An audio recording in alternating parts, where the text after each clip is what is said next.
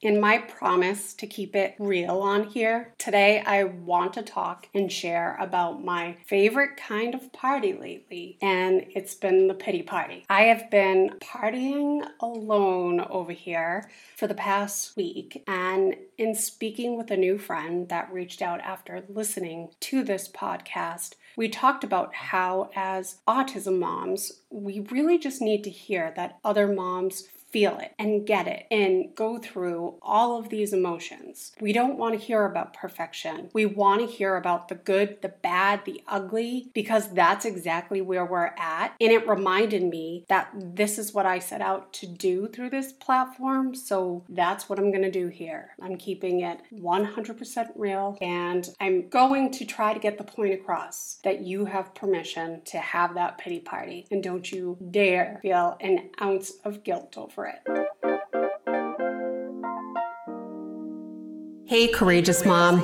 I want you to know that you are so brave, raising those children and giving everything you have for everything that they need. I've been there and understand what it's like to feel like you're lost, to feel tired and so completely overwhelmed. Hi, I'm Tanya and an autism mom. This journey is not an easy one. It's been demanding and confusing, but it's also been massively life-changing in a great way and has brought me more joy and more laughs than I could ever imagine. You shouldn't walk alone, and that's why I felt called to create this community. Here you'll laugh, find joy, hear inspiring stories, along with support and some tough love to begin your journey back to you again. You have permission to take care of yourself, to go after your dreams, and to be happy and fulfilled every day, even on those tough ones. So let's do this journey together, gracefully, boldly, and courageously.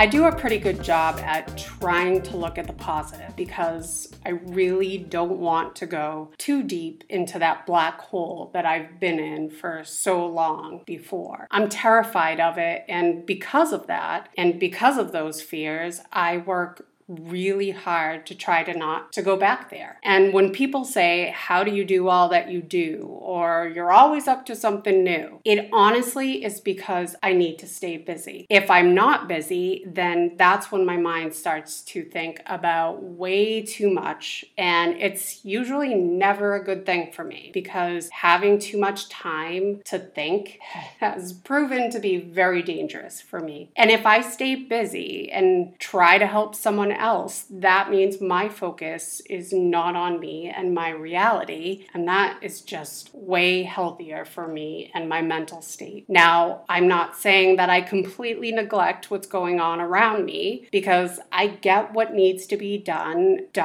and I pay it its due and pay attention and love fiercely those around me, but being so busy helps me not dwell on the things that I can't control. And it has worked for the most part. And I've had to work extra hard this year with being forced to have more time on my hands and not being able to do as much as I normally would do in a year where there wasn't a pandemic. And I've also had my hands tied with the kids being home all the time and remote schooling mixed with my own work schedule and the podcast that I started in the summer. And that's all been good in a way because I've been busy, so it's kept me safely occupied. And I tend to go through a couple of days every couple of months where I'm really sad and I may need to get a good cry in. And I'm in a funk for a day or two and I move on.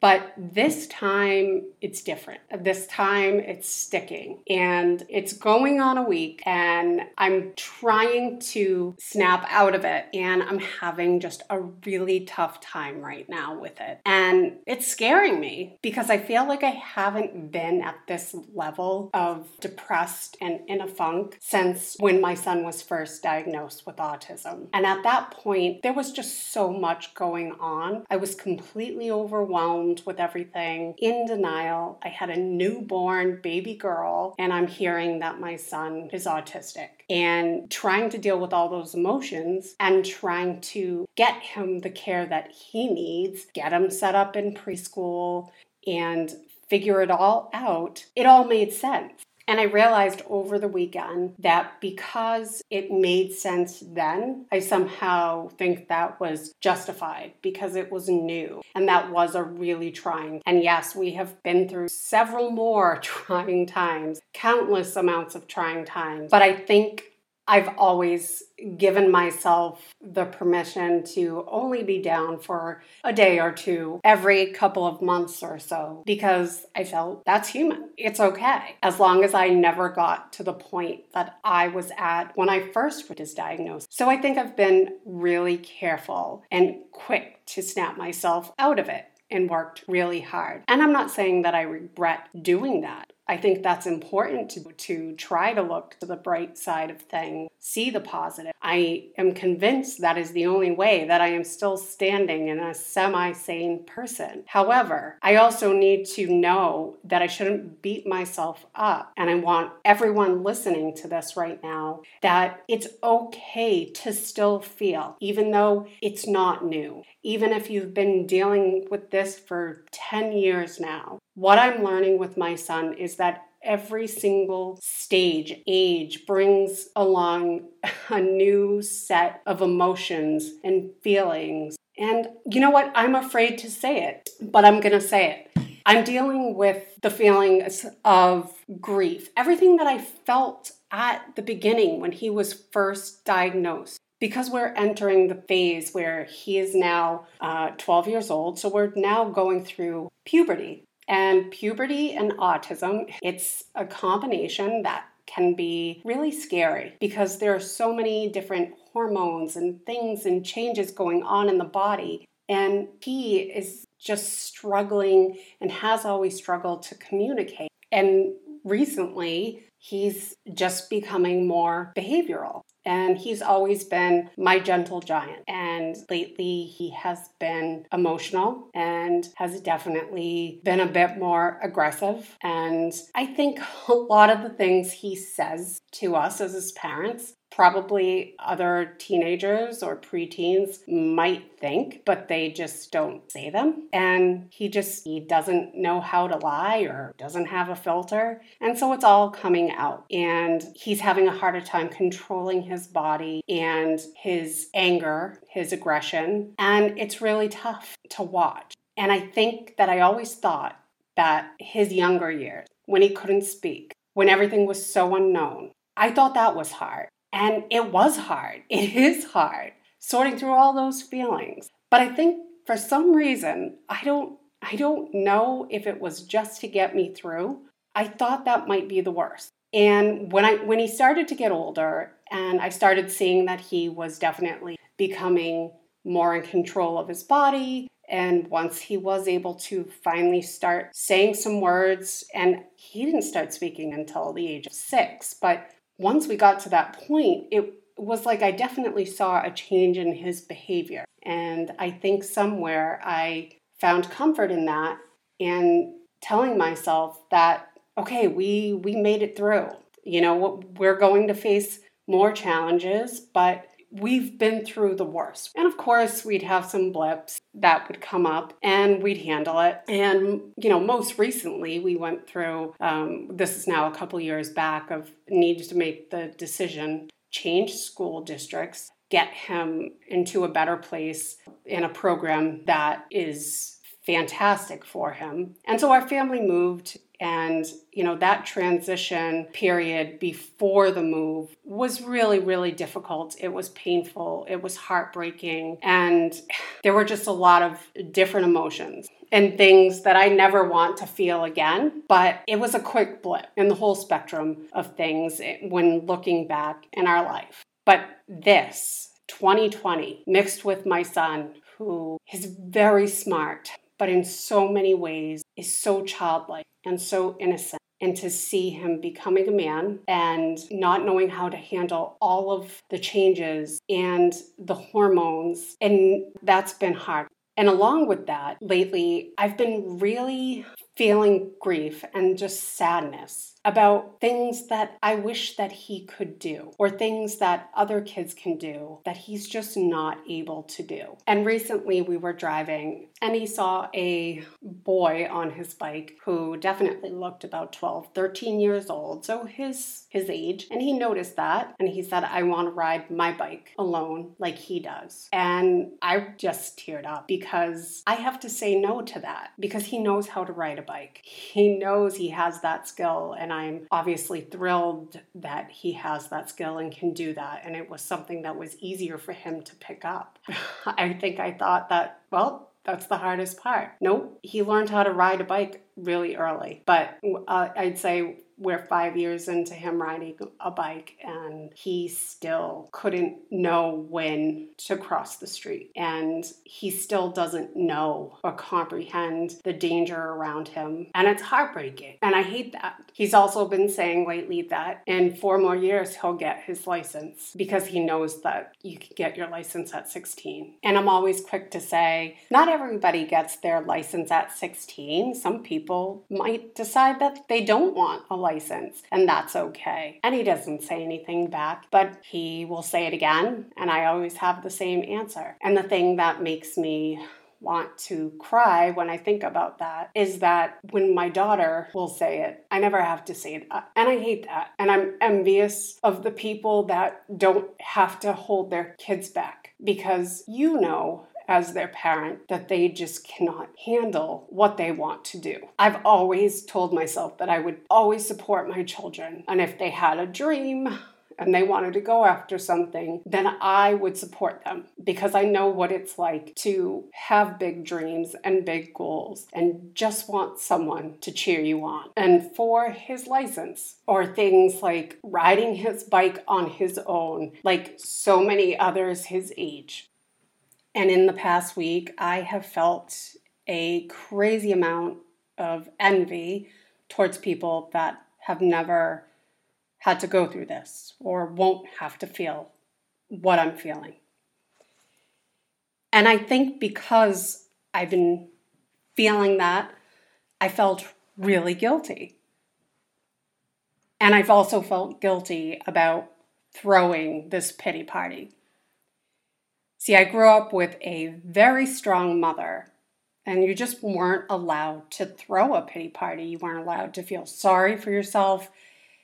If anything happened and I tried to vent or just talk about what was bothering me, she would really just say, oh, well, it is what it is. That's her saying. And don't get me wrong, I absolutely adore my mother, but she's had a hard life and she didn't always have support. So I think she had to find her way to deal with it. And I think that's how she just automatically is trying to help me. And that's when I realized that people will say things to you to try to snap you out of your funk. And they see it as motivation and that they're helping you. But I believe it really is important to feel your feelings. I think it's a crucial part of healing. And when someone is trying to motivate you to get out of your funk and to stop throwing your pity party by telling you to just get over it or to stop feeling sorry for yourself, why they're doing it is that because they don't get what you're going through. Because when people do that, they just have no idea what you're feeling. They have zero experience in it. Because if they knew, if they had really truly been through what you're going through, they would never dismiss it. They'd allow you to vent and to be upset and would just listen. And those are the people you need to seek out when you're really down, but only until you're at that point. Because I know that sometimes I just want to be alone and I don't want to talk. But when I am ready, I know who I can reach out to. For instance, I have an autism mom friend and we will call each other and say, I need you to lift me up. or I need you to hear me out and just get how much this situation sucks. And when we say that before we start our conversation, when we call each other, that allows us to know what we need in that moment. I think I've been stuck to the idea that I couldn't have any more pity parties and looking at it as a 3 strikes and you're done type of thing. But I shouldn't feel guilty about feeling sad. I think that only adds to the sadness, and that guilt makes you feel worse and helps you spiral further into a pit. If you allow yourself to eat the ice cream, candy, a whole package of cookies, and wash it down with wine and binge watch on your favorite show, not that I have done any of this, then go do it. No judgment here. Do your thing, whatever it's going to take to help you get through it. If you want to keep your distance and not speak to anyone, then do that. If you need to write sad poetry, a journal entry, a blog post, song, whatever, do it. If you want to listen to sad music or watch sad movies or shows that force you to get that good cry going, you have my permission, because I've had to give that to myself. And sometimes I think we just need somebody to say that it's okay. And that's what I'm telling you. It's okay to be down, to get in that pity party and feeling sorry for yourself mode. I know many would disagree, but not me. As long as it doesn't become a permanent state, it's all good. I feel like we need permission to feel and to get depressed. I think I feared how I appear to people if I seem more than just a little sad. I don't want anyone to worry or, even worse, think I'm not strong. God forbid I let anyone know that I don't feel strong all of the time. And I think this is especially true for moms. But in this autism journey with my son, I've decided I am giving myself that permission for a pity party that lasts longer than a couple of days. I don't have to beat myself up, and neither do you. We shouldn't have to worry if it's taking longer to snap out of it. I know the warning signs of something more serious because I have been there. If it continues, I will be sure to reach out to my doctor, and I say that with no shame. It's not weakness to admit that you need help or that you're starting to unravel. I completely know what the signs are for me when I'm at a point that is becoming more than just a funk. So please know that it's not weakness to admit that you need help or that you're starting to unravel. I actually see it as a great strength. Allowing yourself to feel and owning the feelings, your feelings, are so important, because stuffing them away only does harm and helps no one. And we all know that as moms, we need to be our best. And yeah, we may not be at our best every day, but I think that's why it's so important to let yourself feel if you're going through it, and don't keep stuffing it away, because eventually it will just turn into something bigger. And this is something that I need to embrace, because what I have realized, and I'm just accepting, is that I am going to feel this way multiple times throughout my life and my son's life as we get to big milestones like graduation and prom, because they may not look exactly the same as it does for others, or how I once pictured prior to his diagnosis, because I think we have all done that or imagined what it would be like. And so because of that, I am sure that I am going to be feeling anger, sadness, and envy all over again, because his journey is so much harder. And I'm just not going to beat myself up because I'm not having an easy time seeing the positive or looking at all of the progress, because those are the things that I will do on a regular basis, usually when I'm not completely depressed. But I'm giving myself permission to not beat myself up if there is a day or 2 or 5 that I am unable to focus on the positive and see the progress. I can't keep beating myself up and feeling guilty. And I'm just being real here, because I know I am not alone in the pity parties and in the sad days. And I think it's important to realize that we need to process our emotions and our feelings in our own timetable, because we're human. If you're a special needs parent, we can really all relate to each other. We get, to an extent, what each other is going through. And yes, each child is different, so each child is going to present different situations situations and struggles. And because of that and how different each child and each family, each person is from another, there is no definitive time in order to just get over something. So this is me giving you your pass to throw a pity party. And it's the perfect party to throw this year because you don't have to worry about social distancing. Okay, bad joke. I'm sorry. But next time someone tells you to just get over it or tells you to stop feeling sorry for yourself because you're sad and feeling down, don't let them make you feel guilty about it. Remember, you cannot control what other people say or do, but you can control how you react and take what they're saying. No one is walking in your shoes. You're not going to be able to move forward and feel better if you pretend that you're not sad and you don't allow yourself to pay what you're going through its due. Owning your feelings and not always acting like you've got it all together takes a strong person because you're not concerned how people perceive you because you know you're allowed to feel sad without apology. Plus, I think it's helpful to put it out there so others know that it's okay to not always feel happy or have a smile plastered to your face. Or maybe you're like me and your happy face still looks like a sad or mad face. I love when people say to me, "You look sad, what's the matter?" And I'm like, nope, this is just how my face looks. I guess I suffer from RBF some of the time, but my look is usually courtesy of motherhood and exhaustion. Anyhow, that's it for today. Want to have a pity party with women that get it? Then join us in the Courageously Moms Facebook group. It's a community that I'm trying to build so that we can all share our struggles and our triumphs together and not alone. So thank you for listening today. Until next time, I am sending you so much love. And remember, you got this. Hey there, me again. One more thing before you go. Thank you so much for listening to the Courageously Mom podcast. I hope you come back to hear some more. And if you enjoyed this, don't forget to subscribe, share, and leave a review.